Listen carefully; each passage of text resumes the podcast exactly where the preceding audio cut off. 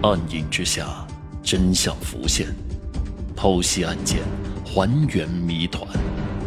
欢迎收听《大案实录》第九案：双面女尸。经过与另外一名三十岁男子的辨认，他确认死者就是他失踪的老婆黎云。这一个女人，两重身份，这到底闹的是哪一出呢？一个女人既是别人的老婆，又是别人的女友，黎云居然拥有两种身份，她是如何做到的呢？原来，黎云确实已经结婚了，不过已经和丈夫分居多年。虽说夫妻感情没有了，但是黎云却一直在丈夫的门店跑业务，两人还是工作上的合作关系，几乎天天见面。而那个二十多岁的小伙子，是她与丈夫分居以后的同居男友。当然了，由于黎云住在外面，丈夫并不知道她有同居男友的事情，而男朋友也不知道她还没离婚的事情。总之，就是这么搅来搅去的混乱局面，才闹出了两个男人几乎是同时去派出所报案的场景。如今，既然知道了死者的真实身份，似乎案子将有更进一步的侦破进展的希望了。不过，此时最先被怀疑的正是黎云关系密切的这两个男人，他们有没有作案的嫌疑呢？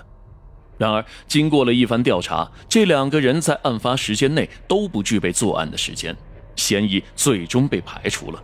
接下来，男朋友提供了一个死者的兴趣爱好，说他喜欢下班之后去舞厅跳舞，经常很晚才回来。歌舞厅，这可是鱼龙混杂之地啊！黎云经常去的那个舞厅，就在距离建筑工地几公里远的位置。果然，舞厅的服务人员和一些跳舞的人都认出了黎云的照片，说她不叫黎云，叫李丽，在歌舞厅里面可受欢迎了。面对警方的询问，有人回忆道：“这个女人确实经常来舞厅跳舞，但由于年轻漂亮、穿着时尚，算得上是舞厅里面的明星级的人物了。”不过她不叫黎云，而是以李丽这个名字自居的。看来黎云没有用真名，而是使用了假身份来舞厅消遣。根据警方的调查，这地段舞厅有几十间，属于门票十几元一张的低消费场所。进来跳舞的人也多为附近打工的人群。由于人员流动性很大，因此大多数人并不以真实身份示人。黎云因为性格开放、玩得开，穿着也靓丽，成为了舞厅里许多男人追捧的对象，所以大家对她有很深的印象。如今看来，黎云不只是双重身份，这已经是三重身份了。舞厅里昏暗的灯光，互不认识的男女，随着音乐的节拍，欢乐地舞动着。这样复杂的环境里，是否孕育出犯罪的冲动呢？警方决定围绕舞厅中经常来跳舞的男人进行调查。不过，这可不是一件容易的事情。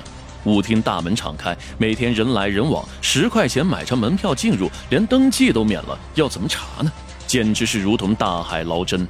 不急，先来梳理一下黎云的失踪时间线。根据黎云的丈夫回忆，他是在十月二十九号中午见过黎云最后一次，晚上打对方的手机便已经是关机的状态了。注意一下，十月二十九号是一个关键的时间点。门店里的监控视频也显示，黎云在二十九号下午两点左右离开。那是否说明他在二十九号的晚上已经遇害了呢？